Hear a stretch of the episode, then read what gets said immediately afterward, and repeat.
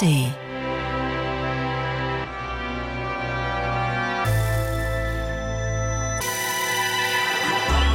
Radio 1.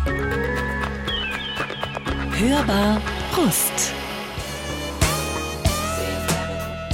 Radio 1, die Hörbarust, Quincy Jones, The Dude war das. Und ähm, wer heute bei mir zu Gast ist, der neue Kulturdude der Bundeshauptstadt. Radio 1. Hörbar Brust. Wer geht heutzutage noch in die Politik? Wie wünschen wir uns Politiker und Politikerinnen, die sogenannten Volksvertreter in unserer Demokratie? Sie sollten nichts Illegales tun und nichts Falsches. Sie sollten empathisch sein und klug, authentisch, fleißig, pragmatisch. Ehrlichkeit ist wichtig, Einfühlungsvermögen, Durchsetzungskraft. Humor, das wäre ja noch schöner. Also nochmal, wer will sich an diesem Anforderungsprofil messen lassen? Wer geht heute noch in die Politik? Unser heutiger Gast beispielsweise. Seine bisherige Biografie ist ungewöhnlich und birgt möglicherweise noch einiges Potenzial. Aber momentan ist er der Kultursenator Berlins, Joe Chalo. 1970 als Kind tansanischer Eltern in Bonn zur Welt gekommen, wächst er in Tansania und Deutschland auf besucht eine Klosterschule, Abitur, Lehre, Nachtleben. Er arbeitet als Türsteher und Sänger einer Metalband, wird Grünen-Mitglied, gründet eigene Plattenlabel, wird Musikmanager und CDU-Mitglied, landet im Bundesvorstand und ist, wie gesagt, seit April 2023 Kultursenator der Bundeshauptstadt. Musik spielt nach wie vor eine große Rolle für Joe Charlo. Essen ist wichtig und Gott. Eine interessante Mischung ein interessanter Gast. Ja, und schön, dass Sie Zeit finden konnten. Herzlich willkommen hier in der Hörbarust. Ja, danke für die Einladung. Das ist eine Aufzeichnung. Im echten Leben ist heute Freitags. Eine Aufzeichnung ist der 7. Juli. Ausgestrahlt wird übermorgen am Sonntag. Ähm, das ist immer so, wenn man mit Politikerinnen und Politikern spricht, es birgt immer so ein gewisses Restrisiko, dass irgendetwas passiert innerhalb der nächsten 24 Stunden, was dann irgendwie gut. Ähm, zwischen der Ausstrahlung und der Aufzeichnung liegt dieser äh, Rave, ne? Mhm, Im, im genau. Tiergarten. Also hoffen wir mal, dass das alles gut läuft für die Natur, für die Leute, für die Stadt. Und äh, davon gehen wir jetzt einfach mal aus. Genau. Und äh, was noch zum Intro in diesem Fall gehört, habe ich mir so überlegt, da äh, die Hörbar auch oft als, als Podcast gehört wird, ähm, würde ich gerne weitestgehend äh, auf so aktuelle Kulturthemen verzichten. Es sollte hier eher ein Porträt von Ihnen sein. Wie sind Sie aufgewachsen? Was sind Sie für ein Mensch? Also Sie müssen sich heute auch nicht diesen typischen kritischen Fragen ähm, entgegensehen oder ähm, damit konfrontiert sehen. Das ist doch auch ganz angenehm. Mal. In Zeiten von Haushalt ist es ein Geschenk. Wir werden wahrscheinlich nicht ganz drum rumkommen bei dem einen oder anderen Thema, aber ja. eigentlich soll es wirklich darum gehen, ähm, wer sind Sie und warum? Ja. Und warum sind Sie in die Politik gegangen? Denn die guten Leute, die man so kennt, gehen eigentlich nicht in die Politik. Die sind irgendwie selbstständig oder landen in der Wirtschaft. Ja, ich komme aus der Wirtschaft. Ich bin Unternehmer aber ähm, es gibt, glaube ich, im Leben schon Dinge, die einen, die einen so packen und so bewegen, dass man das Gefühl hat, ähm, möglicherweise auch für die Gesellschaft aktiv werden zu wollen, aktiv werden zu müssen.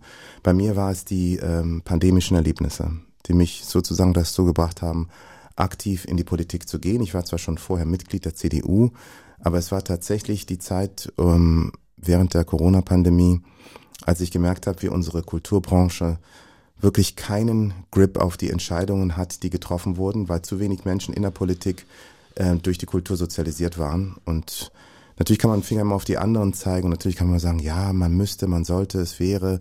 Aber ich habe mir gesagt, okay, Joe, du kannst es, dann mach es. Und das habe ich dann auch gerne gemacht. Und das ist auch für mich so ein Stück auch so ein bisschen auch was zurückgeben, so ja. Wenn es gut geht. Man muss im Gang in die Politik immer mit einpreisen, dass es mit einem Ansehensverlust verbunden ist. Und das ist mir jetzt klar, dass ich da jetzt kein Fame will, sondern ich habe für mich jedenfalls ganz klare Ziele, die ich verfolge. Und das ist die Kultur äh, in Berlin besser zu machen, das Leben der Künstlerinnen und Künstler besser zu machen, der in der Kultur ähm, ansässigen Unternehmen besser zu machen. Und ähm, wenn der Preis auch dafür ist, dass ich mit ähm, einem blauen Auge ähm, dann aus dieser Nummer rauskomme, ja, dann ist es so.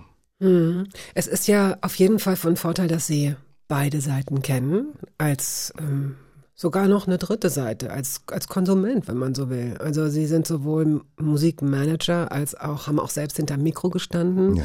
sind Teil der Kulturszene gewesen, sind dann auch noch so eine Art Adapter gewesen, denn als Türsteher, äh, das ist schon auch eine gewisse Qualifikation, die man hat, um Menschenkenntnis zu erlangen, glaube ich, um ein gutes Gespür für Situationen zu kriegen. Ja. Und haben auch was mit Nachtleben, Kultur zu tun. Und natürlich als Konsument, als jemand, der vom Radio sitzt, vom Fernseher sitzt, Musik hört, sieht. Ähm, ist es Ihnen schwer gefallen, die Songs zusammenzusuchen? Ähm, nein, eigentlich nicht. Und dann gleichzeitig wieder ja, weil ich habe eine so breite Palette an Songs, die ich gerne mitgebracht hätte, die ich gerne ausgesucht hätte, weil es natürlich auch unterschiedliche Facetten von mir abgebildet hätte. Aber ich bin auch schon mit dem zufrieden, mhm. was ich mhm. so an den Start gebracht habe. Ja, ähm, hat auch großen Spaß gemacht, ja. äh, zu sehen, was da kommt. Und wir fangen an mit ähm, John Legend. Mhm. Wir haben sogar jeweils ein Stichwort bekommen, was sehr schön ist und sehr hilfreich. Der Song heißt All of Me. Mhm. Das Stichwort in diesem Fall Liebe. Mhm. Ja, weil ich finde, er hat das ähm, in einer sehr zauberhaften Art dargestellt, was Liebe für eine Power entwickeln kann, wenn man, wenn man jemandem das auch so mitteilen möchte, was er für einen bedeutet. Und ich kann mich da total wiederfinden. Und ich glaube, das ist ja auch so idealisiert, dass sich an jeder darin wiederfinden kann. Egal, ob er einen Partner hat oder nicht. Das ist ja auch immer so eine Sehnsuchtsprojektion. Und musikalisch und textlich für mich total gut ähm, total gut zusammengefasst. Also es ist jetzt nicht nur für denjenigen, der jetzt gerade super verliebt ist, mhm. sondern es ist auch der, für denjenigen, der sich nach Liebe sehnt. Und deswegen gefällt mir das sehr gut. Ist es vielleicht die Schwäche der Liebe, dass sie zu sehr an sowas wie Partnerschaft und, und um, ähm, Familie festgemacht wird? Dass die Menschen so diese, die Liebe zum, zum Detail, zum Kleinen, zum Alltäglichen gar nicht als Liebe wahrnehmen? Die Liebe hat keine Schwäche. Ähm, es ist unser Defizit, dass wir immer Dinge so verknüpfen wollen, wie wir es nützlich finden. Aber ich glaube, die Liebe an sich, sie ist frei. Und ähm, wir müssen einfach lernen, äh, vielleicht eine neue Sicht auf die Liebe zu entwickeln, die nicht ähm, unseren eigenen Agenten unterworfen ist, nämlich, dass sie uns dient, damit wir nach draußen als besonders glücklich dastehen mhm. oder dass wir die Liebe beherrschen, sie gefunden haben und andere nicht. Ich glaube, das ist äh, eine Sicht, die nicht so ganz äh, der Liebe gerecht wird.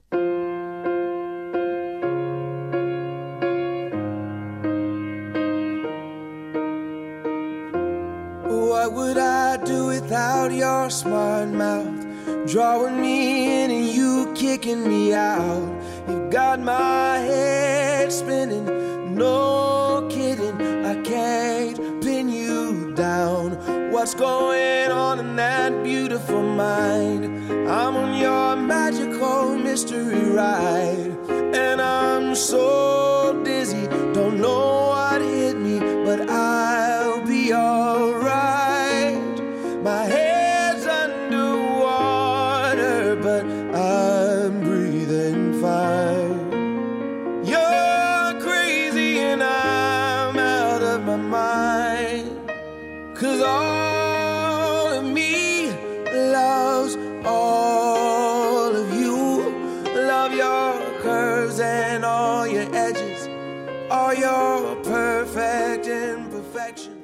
Radio 1, die Hörbar Rust, äh, Berlins Kultursenator Joe Cialo ist heute hier zu Gast.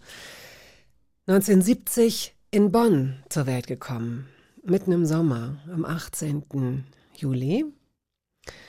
Ähm, aber das war ein, äh, würde man ihr Leben mit so einem Fahrtenschreiber die ersten zehn Jahre verfolgen, dann wäre das eine ganz schöne Krischellinie. Die ginge immer hin und her und immer hin und her. Ich weiß nicht, ob Sie das als Kind, als ähm, da nimmt man ja viele Dinge als selbstverständlich hin, weil man den großen Überblick noch nicht hat. Wie war das jetzt, bevor wir ins Detail einsteigen für Sie? Haben Sie das Gefühl, dass es eine unruhige Kindheit war? Ja. Ich habe das Gefühl, dass ich äh, ruhige und tolle Momente hatte, aber ich hatte schon, ähm, ich hatte schon immer das Bedürfnis, irgendwie anzukommen und das Gefühl, dass ich diesem Gefühl hinterhergelaufen bin und manchmal auch hinterhergehechelt bin. Ähm, es gibt so einen Begriff, Zukunftsangst. Der ist jetzt nicht mehr so hip heute. Früher hat man den öfter verwendet und ich, das, hatte ich früher oft, weil ich nicht wusste, äh, wo ich mal landen werde. Es war nichts Fertiges da. Ich habe im Laufe meines Lebens Menschen kennengelernt, die immer gesagt haben, ja, meine Eltern haben eine Firma und die wollen, dass ich das mal übernehme.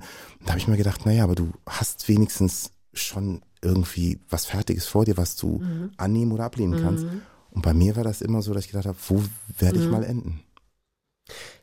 Interessant, dass, ähm, dass Sie das Gefühl haben, dass dieses Wort so unter die Räder gekommen ist in einer Zeit, in der mehr Menschen denn je mal die Legitimation hätten, wirklich Zukunftsangst zu entwickeln, weil ich finde, dass die Gewissheiten, die mich zumindest, ich bin jetzt 55, über viele Jahrzehnte begleitet haben, auch wenn es vielleicht so Vielleicht waren es keine stabilen Gewissheiten, aber sie kamen mir zumindest so vor, dass die doch irgendwie so sehr, sehr brüchig sind und mal, einige davon auch schon verschwunden. Deswegen glaube ich, dass eigentlich eher so eine, ich will es nicht kollektive Depression nennen, das ist vielleicht ein zu großes Wort, aber dass doch so eine Schwere und so eine Angst, die Zukunft betreffend, auf jeden Fall in diesem Land hier gerade zu finden ist. Oder bilde ich mir das ein? Doch, das würde ich schon teilen, aber das wird auch gleichzeitig mit einem anderen Gefühl begleitet, was in der Form früher eben nicht der Fall war. Und das ist der Alarmismus, der unsere Gesellschaft so ein Stück weit heimsucht. Was genau meinen Sie damit? Naja, also Sie müssen sich vorstellen, wie Themen heutzutage plötzlich auf die Agenda kommen, äh, die Gesellschaft beherrschen. Mal kurz ein Beispiel. Naja, wir, wir wissen damals ähm, Black Lives Matter, was in Amerika passiert ist mit Floyd oder hier in äh, jetzt gerade aktuell die Situation rund um Rammstein. Und ähm, da gibt es viele Situationen, die plötzlich ähm, die komplette Aufmerksamkeit der Gesellschaft auch in den Netzwerken beherrschen und wir aber feststellen, dass diese Dominanz, die diese Themen haben, nicht dazu führen, dass wir miteinander reden. Wir hatten ja wir sind ja ungefähr gleich alt, äh, früher durchaus Situationen, wo es Leitmedien gab, wo man sich ähm, in Vereinen oder in Strukturen, die noch Bestand hatten, in Kirchen, in Gewerkschaften, ähm, halt eben mit diesen Themen auseinandergesetzt hat. Und heute hat, haben sich diese Themen auch im digitalen Raum verlagert. Und dadurch gibt es viele Echokammern, die nicht mehr miteinander reden, wo es mhm. darum geht, dem anderen vielleicht auch mal zu unterstellen, mhm. dass er an einem Punkt was Richtiges sagt, sondern es geht einfach nur um die Zementierung der eigenen Meinungsführerschaft.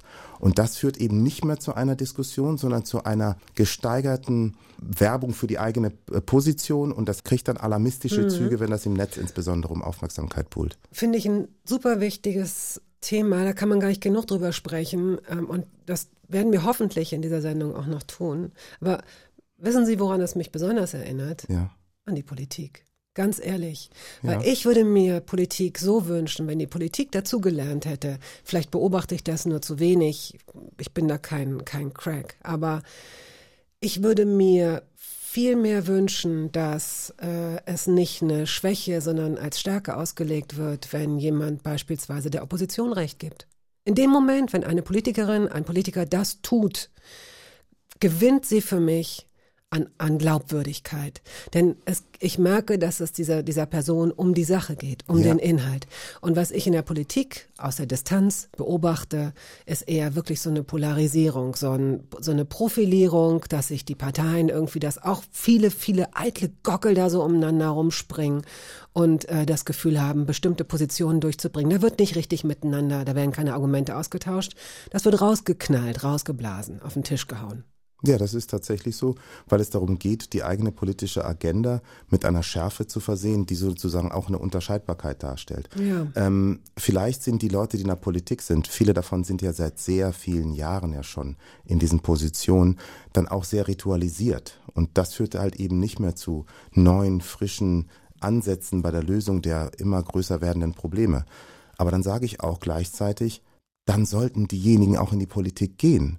Und das ist eben auch es ist tough, sich das in Anführungszeichen anzutun, weil das hat natürlich mit einem hohen Zeitaufwand zu tun. Das hat eben auch mit der Exponiertheit der eigenen Persönlichkeit zu tun, wo man natürlich auch weiß, dass man demontiert werden kann. Mhm. Ähm, das hat auch mit ähm, oftmals jetzt nicht, gerade wenn man aus der Wirtschaft kommt, ist äh, der Lohn der Arbeit jetzt nicht vergleichbar mit dem, ja. was man sonst in der Wirtschaft nach Hause bringt.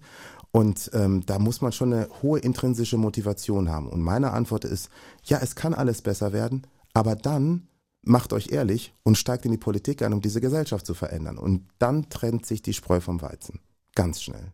Und was machen Spreu und was machen Weizen? Was machen die beiden? Wo gehen Naja. die einen hin und wohin die anderen? Naja, die einen machen halt Moves und sagen, okay, ich möchte mich gerne engagieren, sei es in Verbänden oder auch äh, in der Politik und äh, nehmen das auf sich.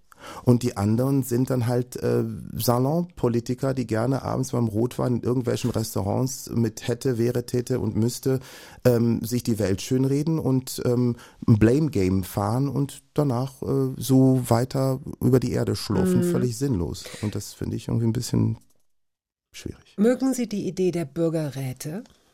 Dass man, wie auch immer man das nennt, also vielleicht ist das auch schon wieder mit einer Definition versehen, ähm, dass Menschen ausgewählt werden wie Geschworene, wie Repräsentanten der Gesellschaft, wenn man so will, weil interessanterweise unterscheiden die Menschen ja auch immer und sagen ja die Gesellschaft, die Politiker und so weiter und übersehen möglicherweise das, ne, das ist einfach, oder der Staat, das sind wir ja alle. Also insofern, also wenn, würde man ausgewählt werden, um, um, um, um gehört zu werden und möglicherweise Einfluss zu haben? Ist das eher eine Chance oder eher eine Gefahr? Also, ich finde, wir haben schon ein echt stabiles demokratisches System. Oh, ich hoffe, oh, lass einen Moment mal. Ich bin nicht abergläubisch. Und das war kein Holz, verdammte Axt. Moment. Aber da klopfe ich lieber zur Sicherheit nochmal. Oh Mann, ich hoffe, dass es so ist. Ich, also das ist, das ist für mich und tatsächlich so, und wir stehen aber vor großen Herausforderungen. Und ich habe doch damals auch für mich den Entschluss gefasst, dass ich gesagt habe, ich möchte mich politisch engagieren. Und habe dafür auch echt Opfer geleistet. Man muss es ja auch einfach mal sagen. Ja. Und nicht nur ich, sondern auch mein gesamtes Umfeld, meine Bands und so, weil sie verstanden haben, dass dieser Gang in die Kultur ja letzten Endes auch seinen Ursprung in einer der größten Krisen hatte, die die Kulturwelt jemals erlebt hat und die übrigens in Deutschland so krass gelöst wurde mit finanziellen Mitteln, wie das nirgendwo anders sonst gelöst wurde. Natürlich können wir immer versuchen, neue Modelle zu finden, um äh, die Menschen zu begeistern, weiter in die Politik zu gehen. Aber das ist halt eben auch kein Gang in den Club am Wochenende. Also das, das, das ist hart, wenn man Wahlkampf macht, draußen steht und den Menschen von den politischen Ideen erzählt und sich zum Teil ähm, ja, verbalen Angriffen ausgesetzt sieht oder aber auch Menschen trifft, die wirklich ähm, berührt sind von der Absicht, die man hat, deren Le Leben ähm, ein Stück weit besser zu machen. Ich glaube nicht, dass es wirklich an Modellen liegt. Es liegt an der intrinsischen Motivation, jeden Einzelnen zu sagen, ich werde meine Freizeit opfern, um halt eben für die Gesellschaft da zu sein. Und das machen viele, die sich auch in Das kann man ja auch klein, genau. Es, Ja, geht, ne, das- es geht ja auch genau in freiwilligen Verbänden und in der Nachbarschaft. Man muss nicht mal in irgendeinem Genau. Verband sein. Es geht vielleicht auch einfach darum, da ähm, ja für sich, für andere etwas zu tun. Gut, na das hat ja überhaupt nicht geklappt mit dem richtigen Start in die Biografie. Wir sind ja sofort wegge, weggespült worden von der Flut meiner Fragen. Also gibt's gleich einen zweiten Ansatz. Aber vielleicht einfach, vielleicht hilft uns äh, Miriam Makeba dabei Ja. äh, zu bleiben, für einen Moment in Tansania auch zu bleiben. Malaika Mhm. heißt der Song, den Sie mitgebracht haben. Wofür steht der? Malaika heißt Engel. Und ich erinnere mich, dass meine Mutter früher den Song immer gesummt hat bei uns zu Hause. Und eigentlich heißt er übersetzt, also singt er Malaika, Nakupenda Malaika, Ungeko Monamke Wenigikoa Malaika. Das heißt, Malaika, ich liebe dich, äh, oder mein Engel, ich liebe dich, wärst du eine Frau, hätte ich dich geheiratet. Und das, das war bei uns immer so, daran kann mich halt erinnern, wie meine Mutter das immer so im Wohnzimmer so gesungen hat, wenn sie so ein paar und dann haben wir das auch immer alle gesungen zu Hause. Es war so ein Hit, aber jetzt nicht so ein krasser Überhit, das ist so wie etwas ganz Vertrautes, was jeder kannte, wo es einen Konsens gab, dass es ein Herzenssong für alle ist und ähm, wahrscheinlich kam er aus Tansania raus bis zu Miriam Makeba, die ja eigentlich aus Südafrika kommt. Und Sie haben das wirklich im Wohnzimmer gesungen?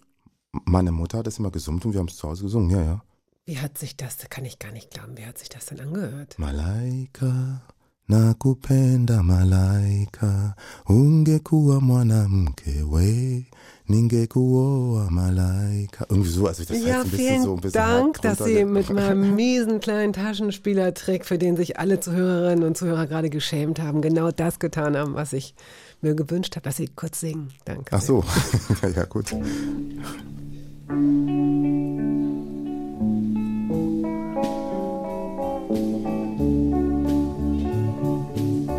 Ladies and gentlemen, this next song comes from Tanzania. It's a song in Swahili, a love song. It simply says Malaika nakupenda malaika, which simply means I love you, my angel.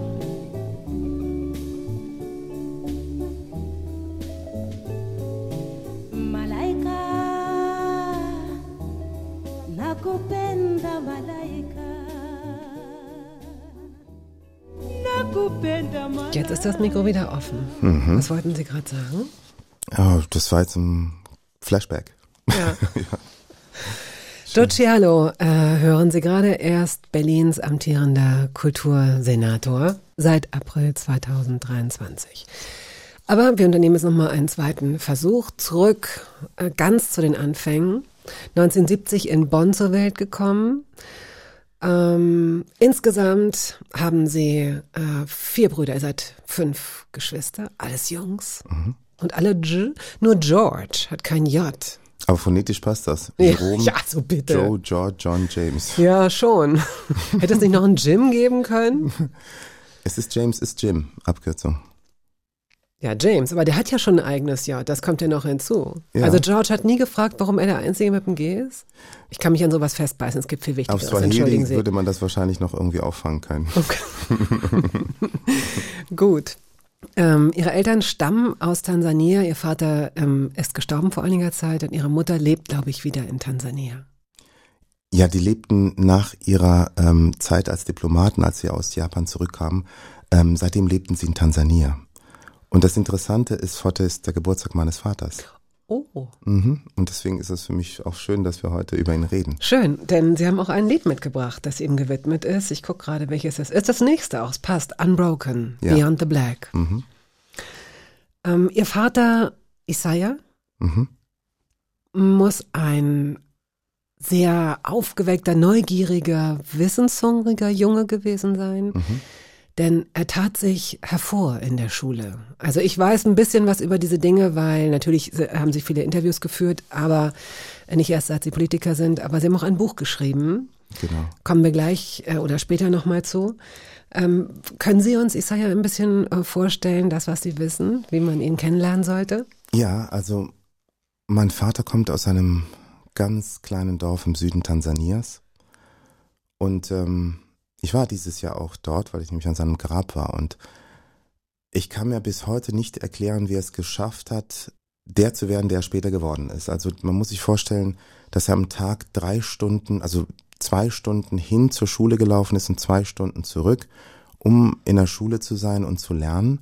Und er bekam die Möglichkeit nur, weil sein älterer Bruder keine Lust mehr hatte, zur Schule zu gehen.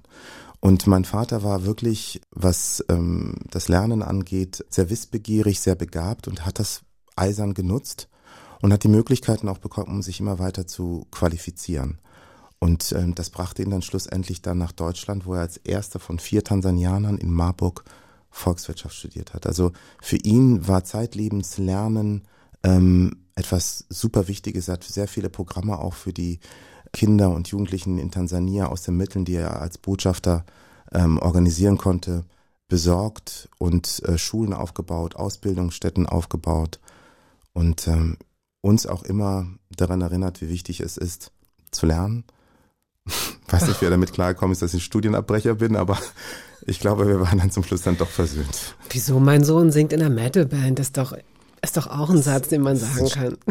Das Ja. ist keine Metalband gewesen. Ist so ein, Ja. doch, doch, schon auch. Ja, doch, mein, mein Vater hat später tatsächlich gesagt, dass in der Zeit, als er groß wurde, wurde man entweder Lehrer, Anwalt oder Mediziner. Ähm, und er hat es nicht verstanden, was ich gemacht habe. Aber er sagte irgendwann mal, und das war tatsächlich kurz bevor er starb, ähm, das, ja, I'm proud of you. Also das, das, er hat das dann akzeptiert, was ich gemacht habe und gemerkt, dass es mich erfüllt und dass es funktioniert. Und das war dann für mich auch, ja, auch schön. Vielleicht noch zwei, drei erklärende Sätze zu Tansania. Das, Auch das können Sie wahrscheinlich besser, aber um es geografisch etwas einzuordnen, es ist ähm, das ehemalige Deutsch-Ostafrika auf der rechten Seite, wenn man jetzt also eine Aufsicht, wenn man sich den Kontinent anschaut Genau. und hat irre viele Nachbarländer, Ja. die auch alle so ein Profil haben, wo man sich so vorstellen kann, das ist wie so Alpha-Rüden, die so nebeneinander stehen. Total. Mann, oh Mann. Also, äh, was habe ich denn da gefunden in meinem Schulatlas? Ähm, Kleiner Scherz. ich, mir ist der, warum fällt mir jetzt der Dirke Schulatlas ein? Das war so ein blaues, großes, schweres Ding. Oh, wenn wir Erdkunde hatten und das mitschleppen mussten, was habe ich das gehasst? Wahrscheinlich stand da Tanganyika noch drauf. Vielleicht. Also da ist Malawi, da ist Mosambik, da ist der Kongo Ja. links, dann ist da Kenia und Ja. Uganda Ja, und an der Seite noch Ruanda und Burundi. genau. Und es gibt häufiger mal bewaffnete Konflikte, was auch zwischendurch mal dazu führte, dass dieses ganze Hin und Her, dass ihr Vater dann zurückberufen wurde, weil man ihn in den diplomatischen Dienst holte oder ans Außenministerium, weil er inzwischen ähm, so erfahren war in dem, was er tat. Aber ähm, Tansania an sich war deutsche Kolonie bis 1918, ging dann an die Briten, glaube ich, über Genau. Das und feierte. Anfang der 60er, glaube ich, Unabhängigkeit. Genau, so, genau. deswegen auch dieses, dieser Austausch mit ähm, Stipendiaten und so weiter. Genau. Und in dem, im Rahmen dessen kam ihr Vater Genau, genau. nach Deutschland und auch ihre Mutter. Genau.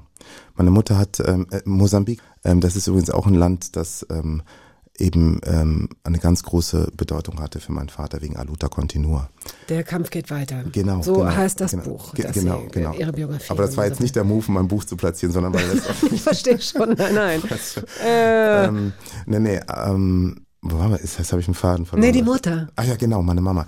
Also sie kam auch ähm, Anfang der 60er Jahre nach Deutschland und hat die Krankenschwester in München gelernt. Sie war eine Gruppe von, ich glaube, sechs Krankenschwestern, ähm, die kamen und dann haben sie sich tatsächlich auch in Deutschland kennengelernt. Also Deutschland hat immer schon für meine Familie in ziemlich ähm, mysteriöser Weise eine große Rolle gespielt. Ich, wir konnten uns eigentlich Deutschland nie entziehen, weil auch das Internat, wo mein Vater war, war ein Benediktinerinternat, das die Deutschen geleitet haben. Und es gab auch ein anderes Benediktinerinternat, wo mein Vater und meine Mutter zusammen waren, ohne dass sie sich kannten, auch von den Deutschen geleitet. Das ist ja abgefahren. ja. Die waren zur gleichen Zeit in einer Schule und kannten sich aber nicht und haben sich erst in Deutschland kennengelernt. Die haben die ganze Zeit immer auf ihre Handys geguckt und haben gar nicht mehr hochgeguckt und haben gar nicht mehr die Leute kennengelernt. ja, genau. Unterschiedlichen äh, Welten unterwegs, genau. Ja, wie schön. Und dann äh, irgendwann, die haben sich kennengelernt und dann hatten, hatten sie sich sehr, sehr lieb, viele Male. Äh, Ja. Erstmal nur einmal und sind mit einem, ja, das Quietschen im Hintergrund ist fragen? Die Mariam. hatten sich sehr, sehr lieb viele Male. Was Naja, also, kann man da mal nachhaken? Ich finde, man kann sich doch nur ich habe damit so kein haben. Problem. Das kann man, wir können da gerne tiefer einsteigen. Müssen wir aber nicht. Auf jeden Fall entstand ein Baby und mit diesem Baby ging es, ja, so ist es doch, oder? Jetzt Ja, muss ich, ich muss mal kurz jetzt hier die, großartig. die äh, Jahreszahlen versuchen zusammenzubringen. Also ihr Vater, gut, er machte seinen Abschluss und wurde, bekam eben dieses Angebot äh, für den diplomatischen Ja. Dienst zu arbeiten in Deutschland. Ja, man muss sich das so vorstellen. Mein Vater kommt nach Deutschland, studiert. Dann lernt er meine Mutter kennen. Anschließend gehen, gehen, geht meine Mutter zuerst nach Tansania, mein Vater folgt nach. Sie haben dort dann geheiratet und er hat zuerst im Landwirtschaftsministerium gearbeitet. Ich denke, man hat sehr schnell verstanden, dass das ein Potenzial jetzt nicht richtig eingesetzt wird und hat ihn danach ins Außenministerium geholt und ihn dann relativ schnell nach Deutschland wieder versetzt, weil er halt eben Deutsch sprach und das Land kannte. Aber vielleicht auch noch als, als Erklärung, wenn ich das jetzt richtig verstanden habe, und es geht jetzt hier nicht darum, Sie äh, möglichst äh, sympathisch zu positionieren, gar nicht, aber ähm, wenn man jetzt eine Kurzbeschreibung liest, ist so, kommt aus einer Diplomatenfamilie. Ja, da stelle ich mir so weiße Handschuhe vor, mit denen man den Bentley, mit denen der Bentley gesteuert wird. Ja. Diese Art von Diplomatenfamilie gab es nicht. Also wenn ich das richtig interpretiere, ähm, hatten ihre Eltern qua Erziehung und Bildung und, und dann auch durch die Position eine äh, ne ne gute Arbeit. Aber besonders reich, besonders vermögend schien sie zumindest in Tansania nicht gewesen Das zu kann sein. man ganz ne? direkt sagen. Wir hatten einen hohen Status, aber kein Geld. So, genau, okay. Es war wirklich fast, also es liest sich fast wie eine, wie eine Armut oder vielleicht ist das auch der normale Standard gewesen. Das war für afrikanische Länder war das immer damals problematisch, tatsächlich auch so ganz einfache Dinge wie Rechnungen zu bezahlen in den Ländern, wo die Diplomaten tätig waren. Das Geld wurde verzögert ausbezahlt. Und das, was es sehr, sehr anstrengend macht und auch den Druck meiner Meinung nach wahnsinnig erhöht hat für meine Eltern, ist, dass man einen gewissen Status nach außen wahren musste, aber die Mittel nicht da waren. Ah, hm. Und das finde ich macht auch sehr viel mit einem. Ähm, Was hat es mit Ihren Eltern gemacht? mein Vater war, das habe ich an ihm immer sehr geschätzt, der hat die Dinge so gesehen, wie sie sind. Also der hat nicht diese Rolle auch in die Familie hinein weitergespielt und so getan, als ob er wahnsinnig reich wäre. Sondern er hat schon gesagt, dass, wir, dass es problematisch ist und dass wir äh, keine Mittel haben und dass er nicht weiß, wer die Angestellten ausbezahlen soll, weil das Geld nicht gekommen ist. Und all diese Dinge hat er offen benannt. Und ähm, das ist auch der Grund, warum letzten Endes mein Bruder und ich auch ins Internat gekommen sind. Weil wir waren zu fünf zu Hause und ähm, das was mein Vater, das habe ich ja vorhin schon kurz angemerkt, sehr bewegt hat, war immer eine gute Ausbildung. Mhm. Und er wusste, dass es schwer werden würde. Und ähm, der Pater, der dann auch später die große Rolle in meinem Leben spielen sollte, Pater Oerder in Bonn, hat dann meinem Vater angeboten, meinem Bruder und mir einen Platz ähm, in einem Internat äh, der Salesianer Don Boscos zu geben. Und das hat er dann auch gemacht. Und ähm, ja, das war dann sozusagen der Anfang meines Lebens hier in Deutschland. Ohne meine Eltern. Wir spielen Unbroken, Beyond the Black ja. für Ihren Vater, der in Echtzeit heute Geburtstag ja, hat. Genau. Isaiah, wo immer du bist. Ja, Happy voll, Birthday. I'm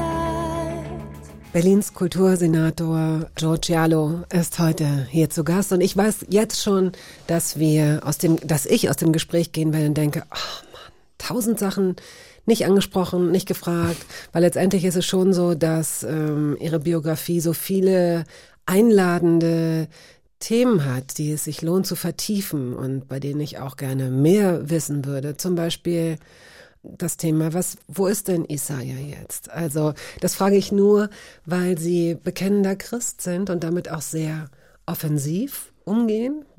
Ich habe hier, als ich die Tür öffnete, gleich eine, eine Bibel in die Hand gedrückt bekommen von als Ge- Nein. Nein, ich habe nur gerade mir selbst zugedacht, was, was stellen sich die Leute jetzt vor? Sie gehen als, äh, mit, mit dem Christian offensiv um. Das ist, als wenn sie mit so einem Rosenkranz äh, hier rumlaufen. Überhaupt gar nicht. Aber ähm, sie ähm, verheimlichen es nicht und sie thematisieren es durchaus. Und zum Christsein gehört ja auch, dass da eine Verheißung ist, dass da möglicherweise auch ein Leben nach dem Tod ist. Gehört nicht nur zum Christsein im Übrigen, aber was könnte denn da sein nach dem Tod, Ihrer Meinung nach? Also ich mag diesen Ausspruch, er ist an einem besseren Ort. Also mein Vater hat schon gestruggelt, auch zum Schluss mit seiner Gesundheit. Und ähm, ich weiß auch, dass er sehr tief im Glauben verankert war.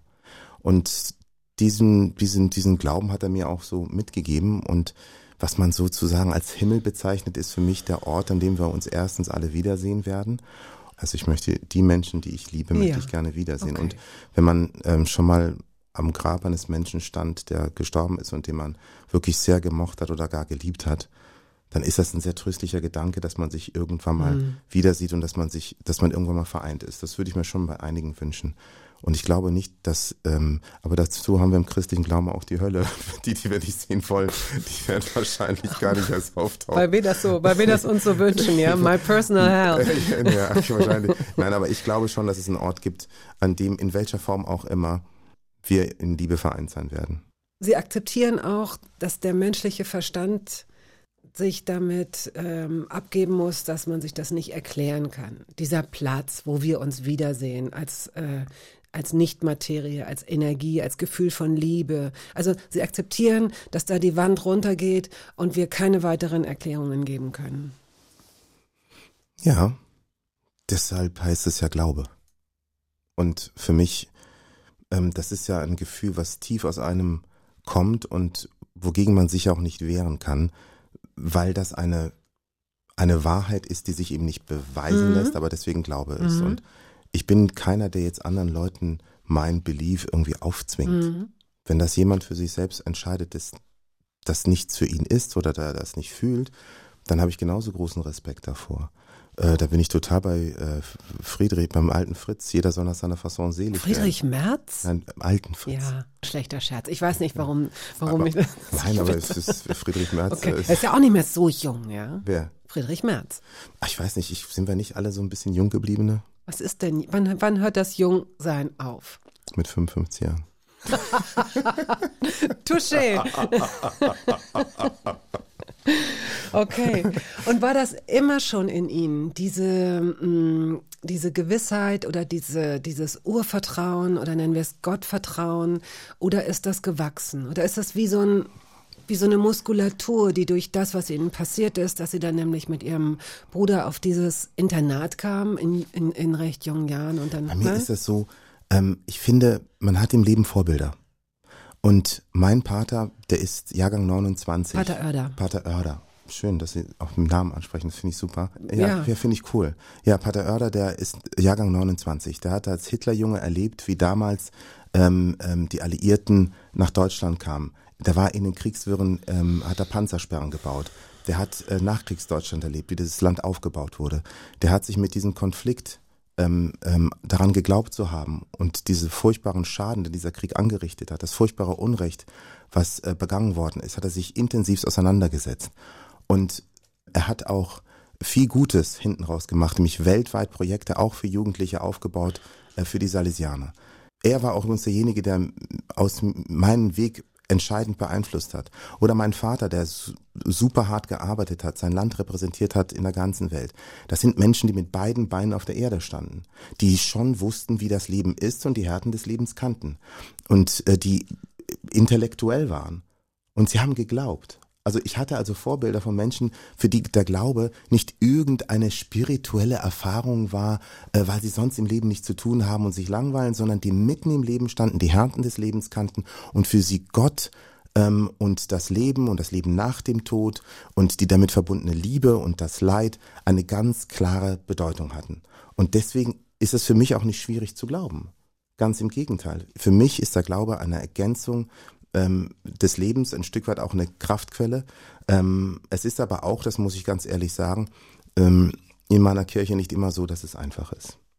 Und damit tue ich mich auch schwer, weil diejenigen, die Liebe predigen sollten, oftmals sich von den Inhalten und den Wahrheiten verabschiedet haben und, ähm, und leider aus diesem Glauben, den Jesus Christus seinerzeit ähm, ganz einfachen Menschen wie Fischern und Zimmerleuten und Handwerkern nahegebracht hat, diese Einfachheit verloren haben, sondern das so hoch verklausulieren, ähm, dass selbst die einfachsten zwischenmenschlichen Umgangsformen verloren gehen. Und damit meine ich die Missbrauchsfälle. Mhm. Sie haben sich sehr offen damit auseinandergesetzt, natürlich auch häufig darauf angesprochen worden und haben sich da aber auch ganz klar positioniert. Ja. Und ähm, ich will jetzt auch gar nicht die katholische Kirche da in Schutz nehmen. Nichtsdestotrotz kann man das, was Sie gesagt haben, leider auf alle Glaubensrichtungen, die mir bekannt sind zumindest, erweitern. Dass selbst in einem friedliebenden Glauben wie dem Buddhismus gibt es Leute, die ausgegrenzt und die unter Druck gesetzt werden. Vom Islam wollen wir gar nicht sprechen. Also das heißt, aus irgendeinem Grund ist so dieser Gedanke, den, äh, den Religionen mitbringen könnten, etwas Tröstliches, auch ein, ein Wertekanon, ein, ein Miteinander, Gebote, Gesetze, wie auch immer man das ähm, jetzt übersetzen will. Und damit geht ja dann doch oft Druck und Ja. Willkür und Gewalt einher. Ja, ich, ich würde Ihnen zustimmen, aber das ist für mich tatsächlich die Metaebene. Wenn hier das vielbeschworene christliche Abendland ähm, immer wieder sozusagen ins Mittelpunkt gerückt wird, dann beschäftige ich mich tatsächlich mit dem, was dann eigentlich hier in Deutschland konkret passiert. Und ähm, da stelle ich halt eben auch fest, dass der Umgang durchaus nicht von allen so nachlässig äh, begangen wird, sondern es gibt auch viele, die sich reinstressen, auch viele Diözesen. Was meinen Sie, helfen Sie mir da genau, worauf Sie jetzt anspielen? Ich tue mich, ich tue mich schwer, zum Beispiel, wenn ich ähm, diese ganze Situation in Köln vor Augen habe, in der mit ähm, Wölki, was, ähm, ja mit Wölki. ja. Ich tue mich schwer. Der Kardinal in München beispielsweise, Kardinal Marx, hatte seinen Rücktritt angeboten, hat der Papst abgelehnt. Und ähm, in Köln war es ja klar, dass enorme Austrittszahlen die Kirche dort belasten und der Kardinal einfach an seinem Posten kleben bleibt. Und ich glaube, manchmal gehört es halt eben zum christlichen ähm, Grundverständnis dazu. Das ist ja das Problem der hohen Moral, die die Kirche hat, ähm, dass sie sich natürlich auch ein Stück weit auch dran messen lassen muss. Ja. Und ähm, der Schaden, der in den letzten Jahren entstanden ist, den hätte man meiner Meinung nach zumindest eindämmen können. Und man hat jetzt nicht das Gefühl, dass über die Opfer geredet wird, die unfassbares Leid erfahren haben, sondern dass wir uns darüber unterhalten, ob derjenige, der sozusagen ähm, der Na- Nachfolge Christi in dem Erzbistum Köln sozusagen innehat, dort bleiben kann oder nicht bleiben kann. Und das ist eine Verkehrung der Diskussion, die ich schwierig finde. Da kommen ja auch solche Vorwürfe wie Meineid und, und, und, und, und, die dort Was so ablenkt äh, von dem, worum es was geht. ablenkt, aber was natürlich auch an einem hohen moralischen Anspruch der Kirche kratzt. Ich sage aber noch einmal, es gibt wahnsinnig viele tolle, auch Würdenträger.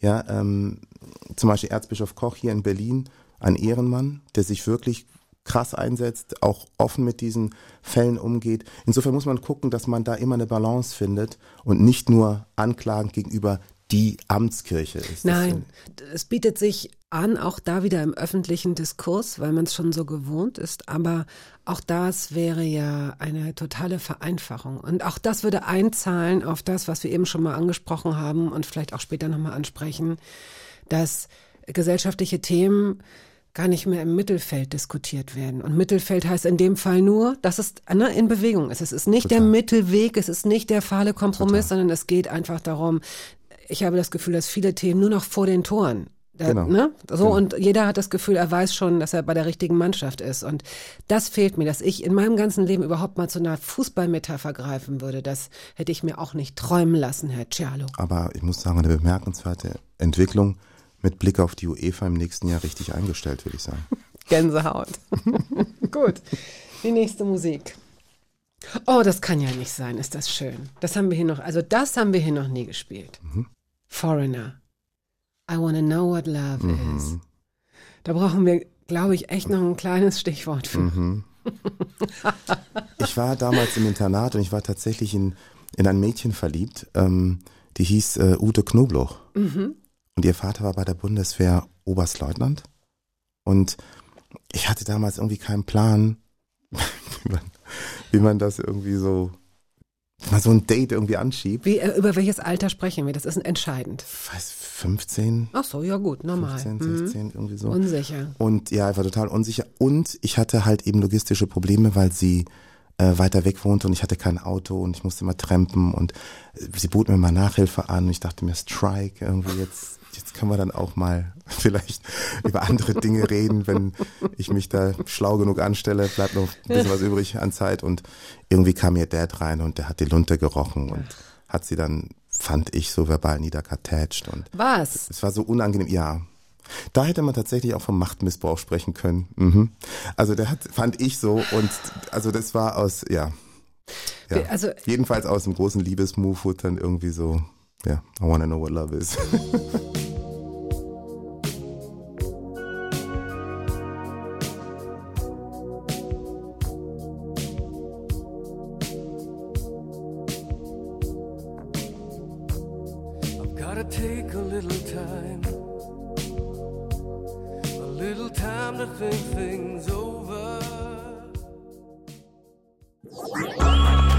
Radio 1. Hörbar Brust. Radio 1, die Hörbarust, eine Interviewsendung, die Sie immer sonntags hören auf Radio 1 zwischen 14 und 16 Uhr. Und wenn Sie das nicht schaffen, weil Sie was Besseres vorhaben, dann äh, können Sie jedes Gespräch auch als Podcast hören. Zum Beispiel mit Senta Berger, Aurel Merz, Jan Delay, Adele Neuhauser, Fritz Karl, Keschra Beros, Dirk von Lozo, Steffi Kühnert, Anja Reschke, Danger Dan und vielen, vielen anderen mehr über die ARD Audiothek oder über YouTube oder über Ihre anderen bekannten Podcast-Plattformen. Heute ist Berlins Kultursenator Joe Cialo hier zu Gast, der auch einen Podcast hat. Oder hatte? Ich hatte ein Format zum Wahlkampf entwickelt, genau. Ach so, es ging nur um den Wahlkampf. Es ging darum, dass ich die Themen, die die Bürgerinnen und Bürger interessieren, mit äh, Gesprächspartnern ähm, in die Tiefe führen kann, um erstens selber was zu lernen, aber auch dann auch für die Wählerinnen und Wähler so eine Orientierung zu haben, wo wir uns eigentlich politisch bewegen. Das war ein bunter Reigen an Mhm. Gesprächspartnerinnen und Gesprächspartnern. Also von äh, Wolfgang Schäuble bis Mhm. hin zu Diana Kindert, die auch schon hier zu Gast war. Ähm, wie ist denn die CDU? Wie würden Sie denn diese Partei ähm, beschreiben? Wo ist die denn? Wohin bewegt die sich denn?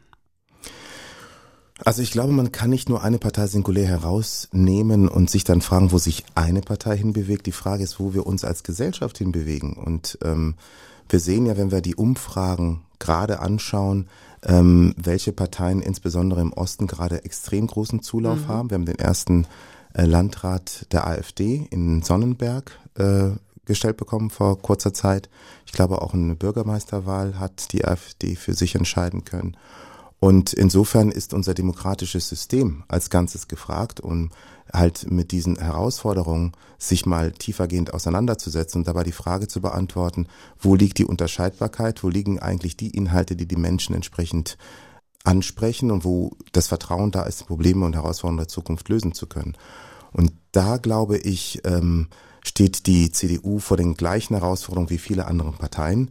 Ich würde natürlich als CDUler immer sagen, dass wir die besseren Lösungen erstmal ähm, haben.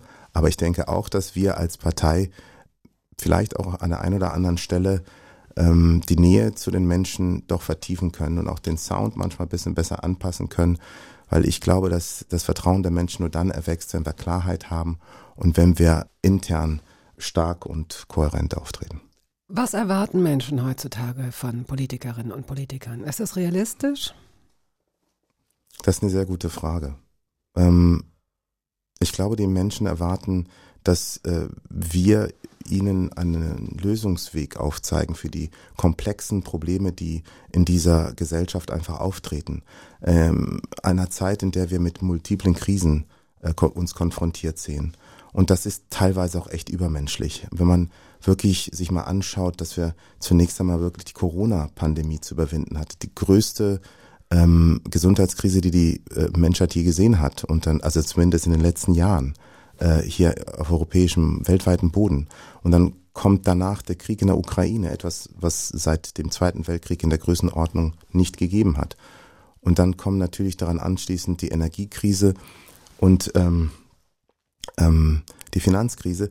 Dann, dann sind das Dinge, die die Menschen berühren und wo sie von uns auch Antworten haben wollen. Aber diese Antworten sind mitunter auch nicht so unterkomplex. Und da müssen wir als demokratische Parteien schon sehr geeint ähm, auftreten, um die unterschiedlichen Herausforderungen ähm, anzugehen. Und ich erlebe aber, dass man natürlich ein Problem nehmen kann und es mit sehr einfachen Antworten emotional aufladen kann und den Menschen suggeriert, dass das die richtige Lösung und der richtige Weg ist. Aber wenn man im politischen Betrieb ist, weiß man, dass es wirklich dicke Bretter sind, die man bohrt. Und diese Komplexität zu vermitteln, ist oftmals nicht einfach. Da profitieren diejenigen, die das, die als Simplifikateure auftreten, glaube ich, dann schon, schon eher. Ja, Und das, das, ist, ja zu beobachten in den letzten Jahren. Ja, da muss man, kann man nach, in die Türkei gucken, kann man in die USA gucken, nach Brasilien, überall eigentlich, oder? Genau, und das äh, die Möglichkeit, also das Kurat, früher wurden ja im Grunde genommen auch die Nachrichten in irgendeiner Form kuratiert. Heutzutage kann ja jeder als Absender sozusagen seine Fans bespielen, die Lösungsansätze auch vereinfachend abbilden. Und ich glaube, das ist die große Herausforderung der Politik. Wobei das Kuratieren ja Vor- und Nachteile hat. Auch heute werfen ja viele Leute den Medien vor, die Nachrichten zu kuratieren. Das ist so interessant. Also in einer Zeit, in der die Menschen jedenfalls in diesem Land so viele Möglichkeiten haben, um an Informationen zu kommen, auch an objektive Informationen oder zumindest Informationen äh, vergleichen können, um sich dann selbst ein Bild zu machen. In der Zeit wird ja sehr oft Zensur und Eingleisigkeit und Einseitigkeit eigentlich vorgeworfen. Ähm, in einer Zeit, in der es das Internet noch nicht gab, totaler Paradigmenwechsel natürlich, das wird man nicht mehr vergleichen können, ne? also die Zeit damals mit der Zeit jetzt, wurden die Nachrichten kuratiert, sprich, ja, es passierte ja nicht wirklich weniger auf der Welt. Es wurde vielleicht nicht so öffentlich oder es wurde nicht in die öffentliche Diskussion gegeben oder es wurde nicht so, wie so, wie Sie sagen, emotional aufgeladen oder was war anders damals? Ich glaube, es war damals vieles durchaus vergleichbar mit heute. Man hatte einfach weniger Medien gehabt und diese ganzen hitzigen Diskussionen fanden an irgendwelchen Stammtischen, Eckkneipen oder wo auch immer statt. Aber es ist tatsächlich so, dass wir ähm, aus meiner Sicht ein ganz massives Problem haben, nämlich, dass wir, und das ist etwas, was ich mir persönlich auch als politische Agenda ähm, auf die Fahnen geschrieben habe, denn ich hab, bin ja als Kultursenator verantwortlich für Kultur, aber eben auch für den gesellschaftlichen Zusammenhalt. Und in Berlin spiegelt sich das schon, finde ich, ganz gut wider. Es gibt die Außenbezirke. Ich habe ja vor zwei Jahren in Spandau kandidiert. Und dort ist eine völlig andere Lebenssituation als jetzt hier beispielsweise in Mitte. Wenn wir hier in Mitte über Verkehrsprobleme reden, dann immer unter der Maßgabe, dass es hier Straßenbahnen, U-Bahnen, Busse, Radwege, Autos gibt. Naja, Radwege ja auch nicht.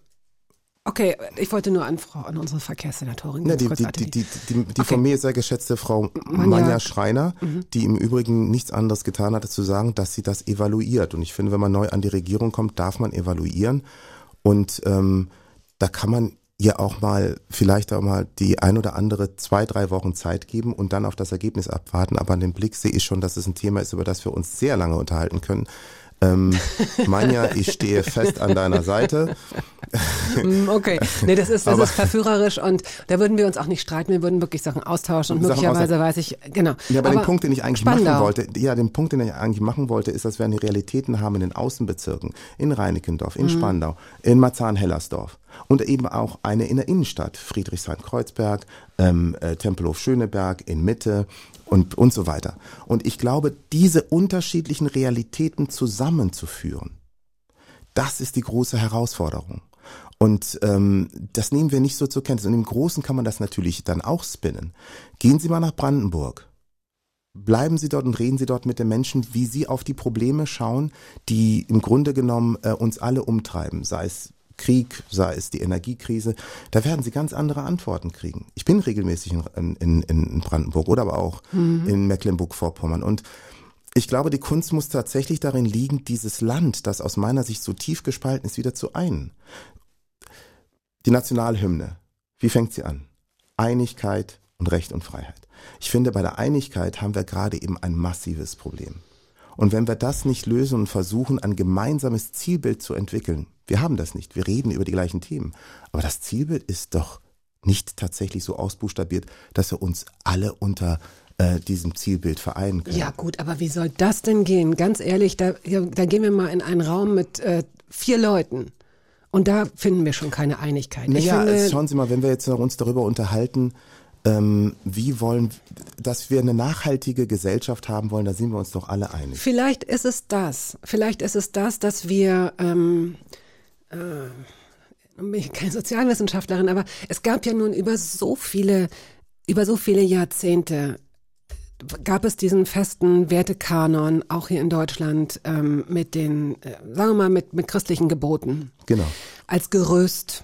Zumindest konnten Menschen dann sagen, ob sie es so gefühlt haben oder nicht, aber das ist richtig und das ist falsch. Oder die Gesellschaft sagt, das ist richtig, das ist falsch. Was man dann macht, ob man trotzdem Ehe bricht oder jemanden totschlägt, naja, Hauptsache man wird nicht erwischt. So. Durch den Wegfall dieser, ähm, dieser Gebote oder dieses, dieses Gerüsts haben wir diese Freiheit, die ganz toll ist, in der Theorie für viele. Aber die macht natürlich, die lässt auch so ein bisschen taumeln, ne? Wie so ein Astronaut, der da mit seiner, mit seinem Schnupsi so ein bisschen durchs Weltall fliegt. Man könnte überall hin, aber wo fängt man denn mal an? Und äh, das führt eben auch dazu, dass sich viele Leute extrem orientierungslos fühlen und vielleicht auch vorschnell sich ähm, ähm, Meinungen aneignen oder für Themen begeistern, die so flüchtig sind. Und plötzlich finden wir keine Einigkeit mehr untereinander, weil wir uns auf einen bestimmten Wertekanon nicht verständigen können.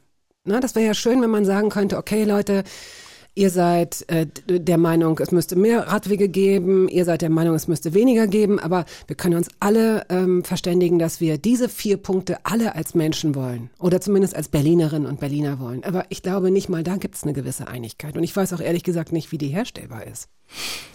Ich glaube, das hat auch viel damit zu tun. Ich sprach ja von diesen Echokammern. Wenn man sich mal vorstellt, dass eine ganze junge Generation heranwächst, also die Mehrheit der Deutschen ist ja gegen das Gendern. Aber es gibt auch durchaus viele in bestimmten, ähm, vor allen Dingen digital affine, die wie selbstverständlich gendern. Und damit geht ja auch so eine bestimmte Sicht auf eine Werteskala oder wie auch ähm, man das Leben sehen möchte, Wertedefinition einher. Und ich glaube, wenn an diesem kleinen Beispiel warum wird gegendert? Da merkt man, okay, das sind alles Anregungen, die aus Amerika eigentlich nach Deutschland gekommen sind. Also dieses neue Selbstbewusstsein, was man unter Woke sozusagen zusammenfasst. Und dann fällt ja auch darunter die ganze MeToo-Bewegung damals, Harvey Weinstein. Es ist alles digital ausgelöst worden. Wir sprachen da vorhin auch über Black Lives Matter, hat die ganze Wucht entfaltet über das äh, digitale Medium. Und äh, insofern passiert auch auf diesem Wege sehr viel, aber es gibt auch viele Menschen, die davon komplett entkoppelt sind, die sozusagen die Herleitung, warum bestimmte Dinge zur Norm werden, gar nicht mitbekommen, sondern irgendwann mal nur das Ergebnis präsentiert bekommen. Mhm. Und dann heißt es, Gendern ist wichtig, weil man im Grunde genommen alle darin zusammenfasst. Und dann wird eine vertraute Sprache, da wird etwas aus einem seit Kindheit sozusagen, was man lieb geworden mhm. hat, was man lernt, das verschwindet ohne eine große Erklärung, weil man eben nicht Teil dieses Aufklärungsprozesses, dieses, dieses. Ich verstehe. Aber es gibt so wahnsinnig viele dieser Echokammern und ja. dieser Themen. Ja mit denen sich die Leute möglicherweise aus unterschiedlichen Gründen nicht beschäftigen möchten. Entweder haben sie was Richtig. anderes zu tun, Richtig. es ist wichtiger, existenzieller oder sie sind bequem, langweilig oder wollen sich in ihrer Denke einfach auch gar nicht bewegen. Deswegen glaube ich, ich habe so das Gefühl, dass wir alle Pferde immer so von hinten aufzäumen, auch was ähm, was die was die Definition mehrerer Geschlechter und so weiter angeht. Ja, damit verfranst sich eine von vom ursprünglichen Gedanken her tolle Diskussion und wir verlieren unglaublich viel Kraft. Meine persönliche Meinung. Ja, ja? Das, die, die teile ich ähm, total. Ja, äh, jetzt können Menschen anders sehen. Ich will damit auch niemanden kränken und so weiter. Aber ähm, für, für, für das Grundsätzliche und das Grundsätzliche, und das gilt für wahnsinnig viele Themen, ist doch, wenn wir uns zum Beispiel auf diesen einen Punkt im Wertekonsens verständigen könnten, dass Menschen respektvoll miteinander umgehen und einander gleichwertig sehen, egal ob sie Männer oder Frauen sind oder irgendetwas anderes in between. Und somit könnten wir theoretisch, wir könnten ähm, uns viele Themen wirklich schenken, wenn dieser Grundrespekt befolgt werden würde. Ne? Ich bin Dann muss man auch nicht mehr sagen, ob irgendwas maskulin ist oder naja, nicht. Das Problem ist, ich bin total dabei. Total dabei. Und wir hatten im Grunde genommen im christlichen Abendland ja eigentlich auch mit dem, mit dem Glauben etwas, was genau diese ähm, diese, diese Liebe, diese Nächstenliebe, diesen Respekt, all diese Wertigkeiten vereint. Es ist aber, glaube ich, das Problem, das wir in der Gesellschaft haben, ist die Art, wie wir miteinander kommunizieren. Zum Teil auch eine Unnachgiebigkeit in den Forderungen und eine Unterstellung beim anderen, dass er nicht mal im Ansatz vielleicht auch mal recht haben könnte. Und das führt dazu, dass nicht mehr diskutiert wird, schon gar nicht mehr miteinander, sondern nur noch übereinander diskutiert wird. Und ich glaube, und deswegen bin ich froh, dass gesellschaftlicher Zusammenhalt ein Teil auch meines Ressorts ist, ich glaube, wir müssen verbal abrüsten und wir müssen wieder lernen, miteinander zu diskutieren, um einen Erkenntnisgewinn daraus zu erzielen und nicht zu diskutieren, um dem anderen seine Meinung entgegenzuschleudern. Das passiert leider nicht mehr. Und das führt dazu, dass wir uns immer weiter voneinander entfernen. Und ähm, diese unfassbar große Herausforderung spiegelt sich natürlich auch in den parlamentarischen Arbeiten mhm. wieder. Das ist ein ritualisiertes sich abgrenzen. Selbst wenn die andere Partei, der man sich null verbunden fühlt, mal inhaltlich was Richtiges sagt, wird das trotzdem. Und das meine ich. Und das führt, und das, und das, naja, das führt das, zu einem Glaubwürdigkeitsverlust. Aber das, das ist, ist, es doch. Ja gut, aber wenn ich jetzt mal ganz, es ist auch nicht einfach. Stellen Sie sich mal vor, Sie sind im Parlament und dann pflicht Ihnen die AfD bei einem Punkt bei, was der Ihnen persönlich. Ich verstehe. Da, da können, das ist natürlich ein Dilemmata, wenn gerade in der Wahrnehmung vieler äh, demokratischer Parteien, dass sie dann sagen, na ja, jetzt äh, ja. sind die auch ja. von der AfD unserer Meinung, ja. hm, wie gehen wir jetzt damit um? Ich Aber verstehe. wenn man das konsequent betreibt, ich, ja, ich verstehe. Total. Aber wir müssen jetzt auch leider der Realität ins Auge blicken, weil 20 Prozent auch nicht mehr so ist, dass man sagen kann, okay, lass uns mal einen Elektrozaun drum machen, sondern ähm, es muss jetzt überlegt werden, wie gehen wir als Gesellschaft damit um und auch wie geht man inter oder innerparlamentarisch damit um, ja? Da können sich jetzt, das hat man ja in Sonnenberg auch gesehen oder bei dieser, dass sich alle Parteien plötzlich zusammengetan haben, um zu sagen, okay, äh, bloß nicht der AfD-Kandidat. Äh, also, also ich ich bin der Meinung, dass man natürlich auf dem, auf dem Werteskala seiner eigenen Partei oder seiner demokratischen Grundordnung stehen muss, gar keine Frage. Aber wenn Sie jetzt sehen, dass in Mecklenburg-Vorpommern, in Brandenburg, in, in Thüringen und so weiter die AfD die stärkste Partei ist, Das meine ich ja gerade. Ich verstehe, genau darauf will ich hinaus. Die Frage ist halt, oder anders, wenn das Ignorieren und das sich dagegen zusammentun bislang nicht zum Erfolg geführt hat, sondern diese Partei möglicherweise sogar gestärkt hat, dann ist es offenbar nicht der richtige Weg. Und ich will, und ich habe nicht die richtige Ja, Lösung und ich will nichts verharmlosen und ich möchte mir auch nicht vorstellen, wie es ist, dass ich sage, doch der Radweg muss gebaut werden und jemand von der AfD applaudiert mir. Natürlich fühle ich mich da unwohl. Nichtsdestotrotz, ganz neutral gesagt, ganz furchtbar neutral gesagt, muss es eigentlich immer um die Inhalte gehen. Ich, ja, das stimmt. Es, es muss um die Inhalte gehen. Aber sehen Sie, ähm, wir, wir dürfen das nicht nur auf die Bundesländer reduzieren oder auf das Phänomen in Deutschland. Wenn wir nach Europa gucken, wenn wir nach Italien gucken, wenn wir nach Ungarn gucken, dann stellen wir ja schon gewisse Ausrichtungen fest, Ja. die so nicht mehr zu ignorieren sind. Ja. Und ja, bringt es das, ist das für den Bürger auch das Beste, wenn alle demokratischen Parteien inhaltlich kaum mehr auseinanderzuhalten sind, sich zusammentun gegen eine Partei? Ich habe das Gefühl, dass das dazu führt, dass die AfD eher noch eben, gewinnt. Das, wir haben, meinen dasselbe. Also Genau. insofern, Aber auf der anderen Seite muss ja immer klar sein. Also ich stehe immer auf den, also wirklich, für mich gibt es einfach gerade mit den Erfahrungen Deutschlands ähm, während, der, während des Holocausts gibt es gewisse Dinge, die unverhandelbar sind. Antisemitismus, äh, aber auch Rassismus und so weiter. Und man hat ja oftmals das Gefühl, dass gewisse Spielarten ähm, immer noch vorherrschen auf dem politischen Ja. Tableau. Und ähm, das führt ja genau dazu, weil da eben die Brandmauer nicht hoch genug gezogen ist, dass man sagt, wir müssen uns dagegen stemmen. Es Ja. darf keine Relativierung geben. Das heißt, das ist nicht so einfach, als würde man in, wie in einem äh, Wirtschaftsunternehmen sagen, okay, hm, die Firma kommt aus China, aber wir brauchen jetzt hier mal ganz schnell irgendwelche Schrauben, wollen wir jetzt mal ein bisschen dealen und gucken, wie wir das machen, Ich sondern weiß. es geht wirklich ans Markt der Total geht es. Müssen wir jetzt Landes. aber aushalten und wir müssen gute Ideen entwickeln. Ja, Denn ich, ich- glaube, dass Rassismus und Antisemitismus äh, sind nicht, äh, das, das Gegenteil dessen ist nicht oktroyierbar. Man kann den Leuten nicht sagen, du darfst es nicht sein, sondern Ja, sie ich müssen überzeugt, sie müssen das verstehen, warum sie es nicht 100%. sein Ich sollen. sage aber auch, und das habe ich immer so gehalten, und da bin ich auch total bei Ihnen, wir müssen miteinander reden. Also ich glaube, das nicht miteinander reden, man muss aus einer gefestigten Mhm. Haltung m- reden können, und das tue ich auch. Ich habe einen klaren inneren Kompass. Nur so geht aber es. man muss, und ich rede mit, ich rede mit allen, weil ich der Meinung bin, dass Nichtreden dazu Mhm. führt, dass wir eben auch in die Teile der Gesellschaft ähm, eine Kommunikationslinie verlieren, wo Menschen aus vielleicht ganz anderen Beweggründen sich dahin Richtig, zu das Hause denke ich fühlen. auch. Und deswegen, ich rede mit allen Parteien. Und reden bedeutet auch, dass alle im Fokus stehen und sich möglicherweise auch selbst disqualifizieren, Ja, wenn es gut natürlich, läuft. Okay. natürlich. So, das hier ist eine Musiksendung, Ja, und deswegen müssen wir jetzt auf jeden Fall mal ganz hart Musik rein. Ja, aber- ich muss aber- aufs Klo. Nein, das, geht, das, das schneiden wir nicht raus. Ich sag's Nee, nur. doch. Aber das zeigt doch, dass sie nur ein Mensch sind oder auch nur ein Mensch. Ich dachte, das hätten die Menschen schon vorher gewusst, aber gut, wenn das der Beweis ist. Gut, und wir sprechen jetzt über, haben wir ja schon. Also insofern können wir den einfach spielen. Ludovico Einaudi hören wir jetzt. Wir Oh. haben über, über Gott haben wir schon ein bisschen gesprochen, ne? Wollen wir noch, noch mehr über Gott Ja, sprechen? ja, Gut, aber- dann können Sie jetzt, wir, wir, wir hören Ludovico, Una Martina und dann hören wir uns, sehen wir aber uns gleich eigentlich wieder. wollte ich den eigentlich hören, während ich. Okay, gut.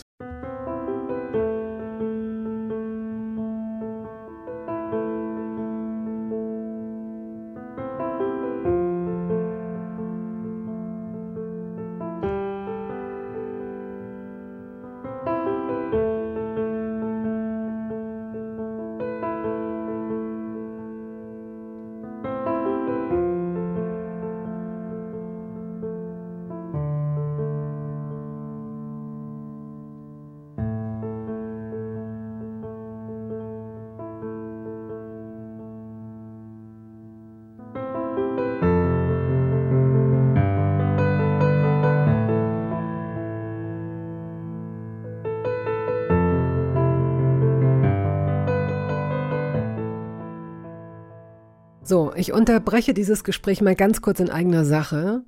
Was machen Sie am 3. September? Da sind wir jedenfalls zurück.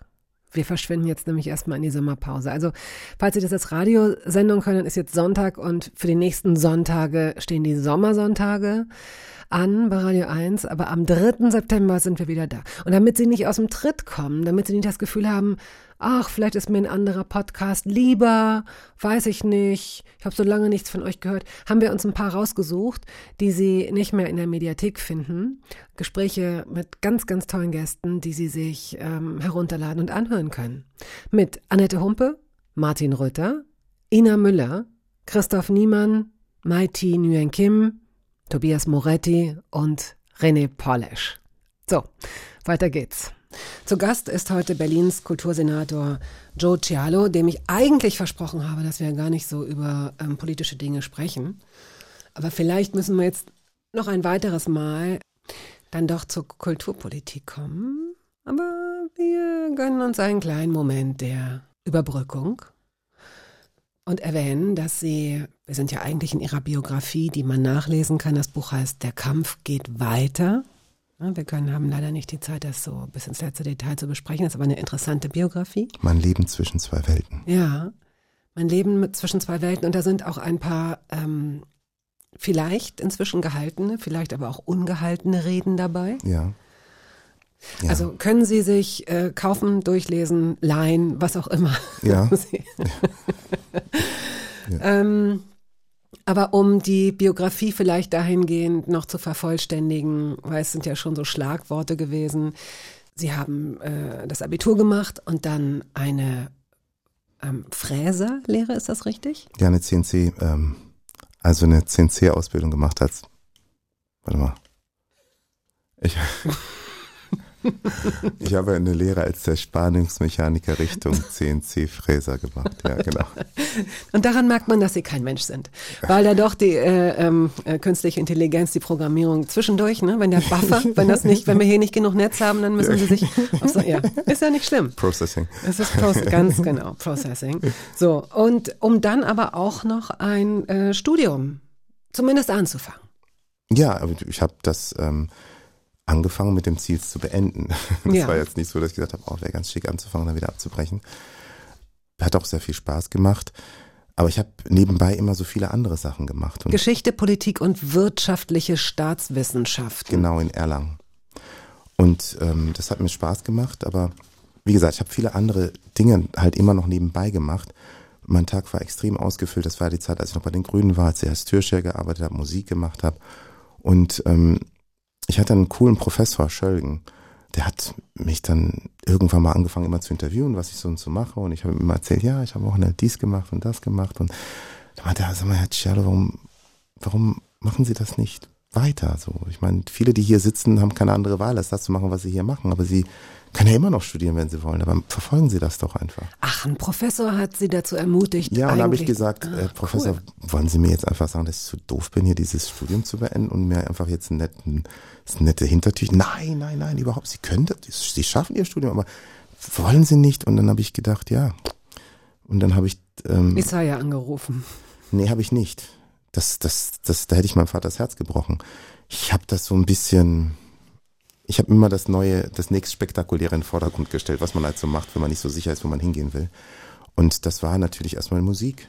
Und ich kam da ja auch ganz gut zurecht, habe einen Plattenvertrag gehabt und habe das auch ernsthaft vorangetrieben. Danach habe ich ja ein Café in Nürnberg äh, gemacht. Ach, das Café wusste ich Cosmo. gar nicht. Ja, in Nürnberg das Café Cosmo auch geleitet und gemacht und war Geschäftsführer.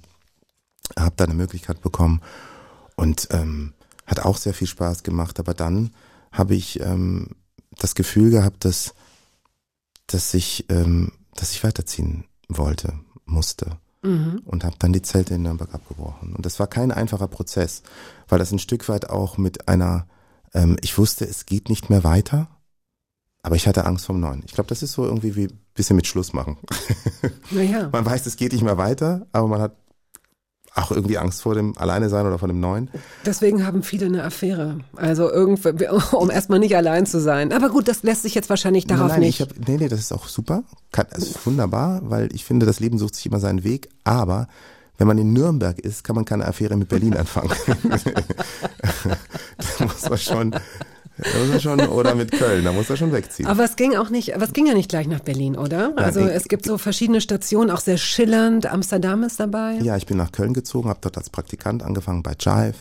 Tolle Zeit, Britney Spears, NSYNC, ähm, auch der Gefallene damals noch. Was ähm, ist los mit Britney Spears? was ist los mit R. Kelly? Also das waren auch ja meine Stars, ähm, die ich betreut Oh, habe. Ja, was mit R. Kelly los ist, das, Das ist, mega krass. Ja. Es ist mega krass. Und ähm, ja, Britney Spears, ähm, also ich, ich, ich habe da so in letzter Zeit eine ganz, ganz komplizierte ähm, Monolog, den ich auch manchmal führe, manchmal auch Dialoge mit anderen Menschen, weil Britney Spears ist und bleibt für mich die Heldin, die sie damals war. Ich meine, mit 16 Jahren hat sie mit Hit Me Baby One More Time einfach die Welt auf den Kopf gestellt. Dieses unfassbare Talent aus Amerika. Natürlich erleben wir jetzt Meldungen, die jenseits ihres künstlerischen Tuns ist, sie als Mensch. Und das ist ein Stück weit auch tragisch mit zu verfolgen. Aber ich stecke auch nicht zu sehr drin und ich weiß natürlich auch, wenn man sich in eine gewisse Rolle hineinmanövriert hat, kommt man auch schwer wieder raus. R. Kelly ist ein gefallener Star. Äh, Und bei beiden und auch bei vielen anderen Künstlern gibt es ja Stücke und Musiken, die einen bewegt haben. I Believe I Can Fly. Ich Hammer. Song. Darf ich das jetzt hören? Weil er jetzt als Ja, ne? und wie beantworten Sie die Frage für ich sich? darf das hören. Auch Ich darf hätten Sie, ähm, hätten wir das spielen, aber nicht, Natürlich, nicht ich zum finde Mitbringen, schon, ja, doch? ich hm. finde schon, ich finde schon, schon, weil nach meinem Dafürhalten gehört dieser Track nicht mehr ihm. Also natürlich rechtlich und juristisch und das Argument, es nicht mehr auf Spotify zu halten, heißt ja, dass er natürlich finanziell profitiert, wenn Leute äh, diesen Track hören. Ich weiß nicht, ob es noch drauf ist oder immer noch unten ist. Ähm, aber äh, das kann ich schon nachvollziehen. Aber trotzdem ist ja ab dem Moment, ab dem ein Künstler einen Song veröffentlicht, ist das ein Geschenk an die Menschen da draußen. Und ähm, damit gehört der Song nicht mehr ihm. Das ist zumindest meine ähm, Auffassung. Und ich habe deswegen die Auffassung, weil für mich dann eine Reise mit diesem Track beginnt, den der Künstler zwar angestoßen, aber nicht mehr beeinflussen kann. Und somit nehme ich, nimmt jeder andere Mensch den Besitz dieses Tracks, reißt er an sich. Auch eine interessante Diskussion übrigens, wenn wir über KI reden. Muss ein Track, muss ein Bild, muss ein Gedicht aus seiner Leiterfahrung passieren, um diese Authentizität und auch diese Tiefe zu haben? Oder geht es darum, dass es ähm, entscheidend ist, was es bei dem Auslöst. Rezipienten auslöst? Leider, furchtbar. Also in dem Moment, ne, es ist eine, es ist eine interessante Diskussion, aber ich fürchte, dass äh, wenn man sie ehrlich führt und dann auf den Punkt kommt, dass es letztendlich darum geht, schmeckt das Ding nach Schoko oder nicht? Wenn dein Gehirn denkt, es ist Schoko, dann kann es auch ein Stein sein. Nur wenn wir da sagen, okay, dann let's go, dann geben wir alles ab, was uns ausmacht. Und das ist da die Tragik bei der, also ich war jetzt bei der Gerhard Richter Ausstellung und habe dann auch gesehen, wenn man, ich weiß nicht, das ist ein, ja, Richter Bam, hängt hier. bam, ja, bam, alles klar. Das Natürlich kein echter Hallo, es lohnt sich nicht hier das einzubrechen. war ja, das war ja, das war jetzt auch deswegen bewusst, damit das ja, auch das sieht man ja nicht, Platz sieht man ja nicht, ist ja hier nur ein Studio, ist ja nur Ja, Audio. das ist wahrscheinlich- Auf jeden Fall, da gibt es diese Ausstellung ähm, äh, beim Klaus Biesenbach, wo man dann natürlich auch sieht, wo Fotos damals in Konzentrationslagern gemacht wurden, die er sozusagen bildlich nochmal gespiegelt hat und daraus eine ganz tiefgreifende, kraftvolle Erzählung als Künstler aufgesetzt hat. Und ich durfte das in der Neuen Nationalgalerie sehen und mich hat diese Ausstellung echt gepackt. Das fand ich, also es war wirklich krass. Und wenn das ein Gerhard Richter macht, als jemand, der sozusagen diese Erfahrung in diesem Deutschland sozusagen erlebt hat und daraus eine innere Auseinandersetzung macht, haben die Bilder die gleiche Bedeutung, als wenn das von einem KI so zusammengestellt worden wäre oder von einer KI. Und ähm, Steht da jetzt ein Fragezeichen? Oder ist das, das äh, unterstreicht, wie komplex diese Diskussion ist und dass das, was ich vorhin gesagt habe, halt an so einem Punkt halt eben auch für mich selber sehr schwer wird. Nichtsdestotrotz bleibe ich bei meiner Haltung, dass es beim Rezipienten etwas auslösen muss. ich habe meine Frage vergessen. Das ist ein Teil des Menschseins und das kann man umarmen und einfach gelassen zur nächsten Frage gehen. Ganz wunderbar. Wie so, wie, so, wie, so, wie so ein Therapeut. Nein, nein, es Aber ist wie sind wir denn da hingekommen, wenn ich das nochmal fragen dürfte? Ah, weil, Britney, also, das war jetzt ein kleiner Ausflug, um äh, aber nochmal deutlich zu machen, Sie haben als Musikmanager gearbeitet, sind dann nach Hamburg gekommen, zu Universal, eigene, zwei eigene Labels ähm, Gegründet, danach gegründet später in Berlin. und dann nach Berlin, so. Nee, in Berlin habe ich sie gegründet. Okay. Also ich bin damals von Amsterdam nach, ähm, nach Hamburg gekommen, dann zog Universal ja um nach Berlin. Und hier in Berlin habe ich erstmal gearbeitet. Dazwischen bin ich nochmal nach München gezogen, habe dafür diese das Label gearbeitet, was die Popstars gemacht hat, kam dann wieder zurück und dann habe ich meine 2006 meine eigene Unternehmung gegründet. Und das begann dann ähm, als äh, Joint Venture mit Universal, wo ich dann ähm, von Santiano, die Priester, Una, Ben Zucker, Alvaro Soler und viele andere Acts, Kelly Family. Kelly Family natürlich nicht zu vergessen, betreut habe. Und dann habe ich noch ein zweites Label gemacht, es mir wichtig war, die Musiken aus Afrika ähm, nach Deutschland zu bringen und sie zu arbeiten. Und das war, die Gründung war mitten in der Pandemiezeit. Und danach bin ich ins politische ähm, Feld gewechselt, weshalb das nie die Tiefe ähm, erlangt hat, die ich mir selber gewünscht hätte. Aber was sicherlich passiert ist, ist die Aufmerksamkeit auf diesen Kontinent. Da sind sehr viele Labels jetzt auch unterwegs und ich habe da große Hoffnung, dass ähm, wir da einer extrem spannenden Zukunft entgegensehen. Wir haben ja auch Festivals in Berlin, Afrobeat-Festivals und das, ja, ist großartig. Musik. Mhm. Als nächstes hören wir Rocket. Die Band heißt Mikasa. Wieso kenne ich die nicht? Das ist die größte Band in Südafrika, eine der größten Band. Macht nichts, weil die, das ist interessant, weil das ähm, Brückenbauen zwischen Afrika und Europa heißt ja nicht immer nur, dass die Künstler in Europa nach Afrika gehen und die geilen afrikanischen Beats nehmen und dass man dann so ein Vibe macht, weil man sagt, oh cool, das beeinflusst unsere Musik, sondern Künstler aus Afrika können genauso gut nach Deutschland kommen und hier den Vibe mitnehmen. Und genau das hat Mikasa gemacht. Und ich fand das total spannend. Die haben mit ihrer Musik in Afrika totalen Erfolg gehabt. Aber die Idee war wirklich zu sagen, wir gehen jetzt mal nach Deutschland und lassen uns dort von inspirieren, von coolen Writern und Ja. Produzenten. Und da ist dieser Song Rocket bei rausgekommen. Richtig fett.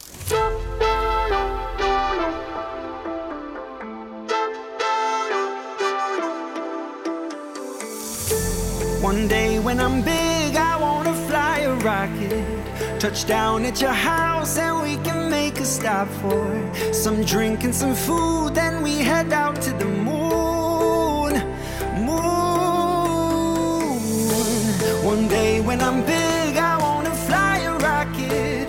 Pick up all my friends so we can throw a party with lights and balloons and we can dance on the moon. My time with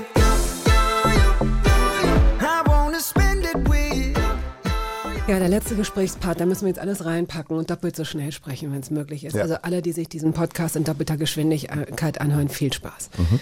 Ähm, kulturelle Aneignung muss jetzt kommen, weil äh, ich das vom Prinzip her zum Beispiel sehr gut verstehe, aber in der Praxis sehr komisch finde, gerade im Bereich Kultur, gerade im Bereich Musik. Wo ziehen Sie da eine Grenze oder eine Definition? Die Kunst ist frei. Also Und- gibt es keine kulturelle Aneignung. Aus meiner Sicht nicht, nein. Es ist, ähm, ich finde, dass man, ähm, wenn man beispielsweise nach Afrika geht und dort ähm, sich inspirieren lässt, ähm, wenn man nach Nigeria insbesondere geht, da gibt es tausende von Produzenten ähm, in den Hinterhöfen. Wenn man da mit denen kollaboriert, dann sollte man schon dafür sorgen, dass man einen fairen Vertrag aufsetzt, dass man sie beteiligt, sodass sie im Erfolgsfall, wenn das durch die Decke geht, genauso verdienen, wie im Grunde genommen auch man hier verdienen würde. Ja? Und ähm, im Übrigen machen das auch viele Produzenten so. Die sagen, die wollen sich jetzt nicht irgendwie bereichern, sie wollen aber diesen geilen Vibe erleben und teilen im Studio und voneinander lernen. Und deswegen glaube ich, dass es da keine kulturelle Aneignung gibt, ähm, es sei denn, es ist ein Gefälle und man nutzt hier den Wissensvorsprung aus und die Macht aus, um Leute auszubeuten. Das ist etwas, was, ähm, was ich verdammen würde, weil das einfach schlichtweg Ausbeutung ist. Aber die Kultur hat immer davon gelebt, dass sie sich Dinge eingeeignet Sich hat. zu befruchten, das muss so Überall. sein. Alles Und- andere wäre ja ein totaler Separatismus, das wäre ja Rückschritt. Richtig. Und ja. Mhm, sie darf auch nicht gesteuert werden mit Regeln, was sie sich aneignen darf oder nicht. Denn das ist doch das Spannende, dass Dinge aufeinander prallen, die vielleicht auch erstmal gar keinen Sinn ergeben, aber durch dieses Neue dann plötzlich wieder ganz andere Dinge voneinander Mhm. äh, sozusagen wie, äh, ausgelöst werden. Äh, insofern habe ich diese Diskussion als eher eine Macht ähm, geführte ideologische Diskussion betrachtet. Und ich persönlich bin da weit von entfernt. Und ich erlebe auch eher, dass gerade, ich rede jetzt vornehmlich über Afrika, viele sich einfach auch freuen, wenn neue Beziehungen entstehen und auch dadurch neue Möglichkeiten. Weil wenn man nach Afrika geht, mit jemandem zusammenarbeitet und sagt, hey, unser Track geht ab, hast du Bock nach Deutschland zu kommen, vielleicht mal deine Songs zu spielen oder hast du Lust hier zu schreiben, die Leute finden das super, was du gemacht hast. Das ist, also was Besseres kann doch nichts passieren. Und insofern habe ich da eine etwas andere Meinung. Okay, und dann sprechen wir jetzt dann doch noch über das, was Sie hier als äh, Kultursenator. Es gibt einmal den Bundeshaushalt und es gibt auch den Bundes, wie heißt der nochmal, Bundes, Bundeskulturfonds, glaube ich, ne, der für Berlin auch zuständig ist. Und es gibt natürlich noch, der wird, der wird dann größtenteils vom, vom Bund dann auch verwaltet. Und dann gibt es natürlich noch das, was in ihrem Beritt liegt. Ähm, wir müssen uns jetzt leider so ein bisschen galopp, galopp. Pandemie ist ein Stichwort, das, äh, das Sie jetzt schon zwei, dreimal genannt haben. Klar, da kommt eins zum anderen. Ähm, ausgefallene Konzerte, jetzt auch gestiegene Energiepreise, gestiegene Immobilienpreise, ähm, Stichwort Uferhallen ähm, und nicht nur die. Also es gibt in Berlin, und das sollte im Idealfall auch die Menschen interessieren, die nicht hier leben, in Berlin schon eine Keimzelle für vieles und vieles entstand schon immer aus der Improvisation heraus ohne Geld oder mit wenig Geld, was aber natürlich kein Go sein darf dafür, bestimmte Künstlerinnen, Künstler, Projekte, Initiativen nicht mehr zu unterstützen. Mhm. Ähm, mit was für einer Situation sehen Sie sich äh, aktuell konfrontiert, auch wissend, dass natürlich in Berlin gerade sowas wie Bildung äh, offenbar gar kein, es ist wenig Geld da für Bildung. Das muss man zusammenpacken, denn was nützen einem drei renommierte, weltbekannte Opernhäuser, wenn äh, viele Schülerinnen und Schüler mit klassischer Musik und überhaupt Kultur in dem Sinne gar nichts mehr anfangen können, weil sie äh, nicht zur Schule gehen oder weil die Klassenräume zusammenbrechen oder es nicht genug Lehrer gibt. Das hängt ja alles leider miteinander zusammen. So, wie wollen Sie dieses, diesen Knoten in irgendeiner Weise lösen? Ja, erstmal ähm, ist es doch der Hammer, dass wir in Berlin so eine Schwerindustrie haben, die Kultur heißt. Das ist das einzige wirklich in dieser Stadt, was weltweit eine tiefe Relevanz hat. Wir haben keine, keine Firmen, die weltweit irgendwie ähm, Say-So haben. Aber wenn man an Berlin denkt und an Kultur denkt, dann dann haben wir schon Wörtchen mitzureden. Und das weltweit. Also diese drei Opernhäuser, die Sie erwähnt haben, das ist schon eine Wucht und das ist auch, hat auch schon eine Strahlkraft für diese Stadt. Aber Berlin liegt auch durch die freie Szene. Ja, ich, ähm, ich, ich finde, es ist total wichtig, dass man diese innovativen Keimzellen, dass man die auch für die Zukunft erhält. Und ähm, Stichwort Uferhallen, das, daran hat sich das so ein bisschen entzündet, die Problematik, mit der ich mich als Kultursenator auseinanderzusetzen habe, ist nämlich das Thema Raum, Räume in Berlin. Und wie schafft man Räume für die Kulturschaffenden? Ähm, Oder wie lässt man die Leute in den Räumen? Weil es geht ja auch viel um Verdrängung, genau. um Gentri äh, nee, Gentrifizierung, doch klar. Natürlich, aber, aber das muss man aus meiner Sicht dann halt eben auch im gesamten Kontext sehen. Wir haben in Berlin halt eben auch Wohnungsnot. Und dann hat man wiederum ähm, die Studenten, die jungen Leute, die nach Berlin ziehen, junge Paare, die eine Wohnung haben wollen. Wie gehen wir eigentlich damit um? Das heißt, wir müssen weiter bauen. Wir müssen schauen, dass wir diese Stadt ähm, mit mehr Wohnungen ausstatten, damit die Zahl derer, die eine Bleibe suchen, halt eben auch ein Stück weit ähm, eingehegt werden kann. Und dann haben wir noch ein anderes Problem in dieser Stadt. Das ist ähm, Verkehr. Wie kriegen wir Außenbezirke und Innenbezirke miteinander verheiratet verkehrlich? Und diese großen Herausforderungen ähm, entladen sich mit voller Wucht in Richtung Kultur. Wenn wir über Verkehr reden, Verkehrsanbindung, Stichwort A100, reden wir da von Clubs, die ähm, sozusagen dieser Tangente sind, die in Mitleidenschaft gezogen werden könnte. Und das erzeugt große Unsicherheit. Wenn wir über Wohnungsnot ähm, sprechen, dann reden wir über ähm, Quartiere, die entsteht, entstehen, wo wir uns Gedanken machen müssen, findet da eigentlich noch Kultur statt? Wird dort eigentlich auch für die Zukunft Kultur gedacht? Ist denn da überhaupt äh, bezahlbarer Wohnraum, denn äh, lassen Sie uns realistisch drüber sprechen. Äh, die, neu, die Sachen, die neu entstehen in den Quartieren, sind in den seltensten Fällen so, dass da ähm, Studierende einziehen können, die die Kohle haben. Und es ist auch nicht so, dass die Leute, die nach Berlin ziehen, ähm, in ehemalige Ateliers ziehen, so dass die Künstler den Platz irgendwie blockieren, äh, in, für den man eigentlich tolle Wohnungen bauen könnte, sondern es ist so ein bisschen so, dass diese Nistplätze, ich finde, man kann das an den Spatzen, ja, das ist ein, klingt jetzt erstmal sehr weit herbeigeholt, aber wir haben hier in Berlin im Gegensatz zu vielen anderen Städten noch eine hohe Spatzenpopulation. Was daran liegt, dass es noch ganz viele kleine Löcher in den Fassaden gibt und ganz viele kleine Schlupfwinkel, wo die nisten können ja. und wo auch die langen äh, Krähenschnäbel nicht reinkommen. Ja. Aber je mehr dicht gemacht wird, je mehr Glasfassaden, je mehr Löcher gestopft werden, desto weniger finden die Platz. Und so ähnlich ist es auch, finde ich, mit Künstlern, mit nicht etablierten Künstlern, mit der gefeierten Subkultur. Ja, also was die ähm, Stadtentwicklung, darunter fällt das Ganze, äh, angeht, da empfehle ich immer gerne ein Gespräch mit meinem Kollegen Christian Kepler. Der ist im Thema tief drin. Ich kann nur aus der Metaebene die Problemlagen mal so beschreiben und sagen, dass, ähm, dass es halt eben wichtig ist, das mitzudenken mit Blick auf die Zukunft. Aber wissen Sie, wenn wir über die Probleme reden, die die Gesellschaft im Allgemeinen betreffen, also auch gerade nach Corona mit dem ausgelösten Krieg, äh, steigenden Energiepreisen ähm, und so weiter, dann sind das Probleme, mit denen ja nicht nur Künstler sich konfrontiert sehen oder die Institutionen. Wir reden hier auch von Handwerksbetrieben. Wir reden hier auch von normalen Menschen, die aus den Löhnen heraus, was sie bekommen, halt eben auch einen Alltag äh, Total bestreiten klar, ja. müssen. Steigende Mieten Ja. in irgendeiner Form sozusagen tack- äh, tackeln müssen. Und ähm, in diesem Umfeld bewegen wir uns.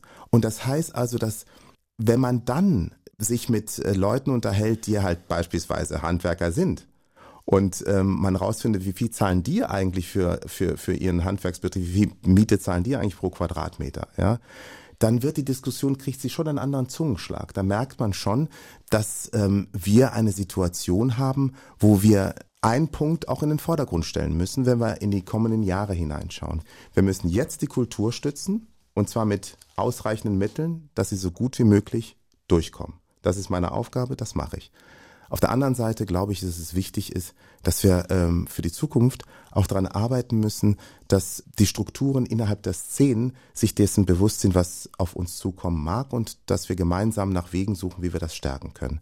Aber wie gesagt, Kunst ist frei. Und nach, nach der deutschen Einheit, als die Leute nach Berlin gekommen sind, haben sie sich alle möglichen äh, äh, Wege gesucht, wie sie hier Kultur und Kunst machen können. Schon klar, aber darauf sollte Und, äh, man sich nicht verlassen, Nee, aber ich.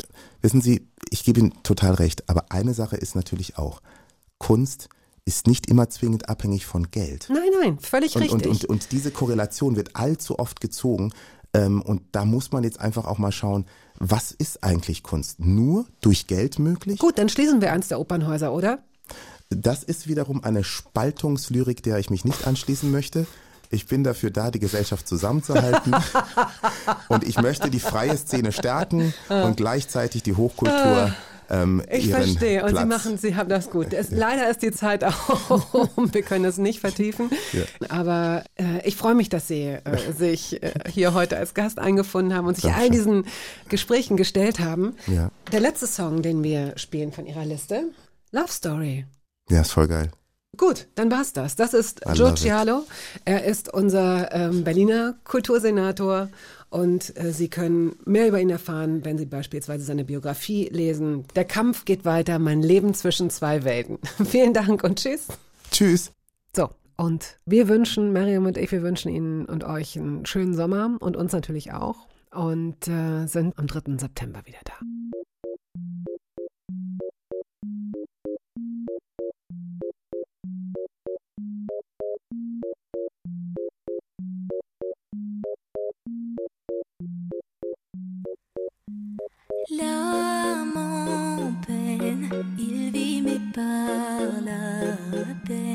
Das war der Podcast der Radiosendung Hörbar Rust. Wir hoffen, dass es Ihnen gefallen hat. Wenn Sie möchten, Sie können ihn abonnieren.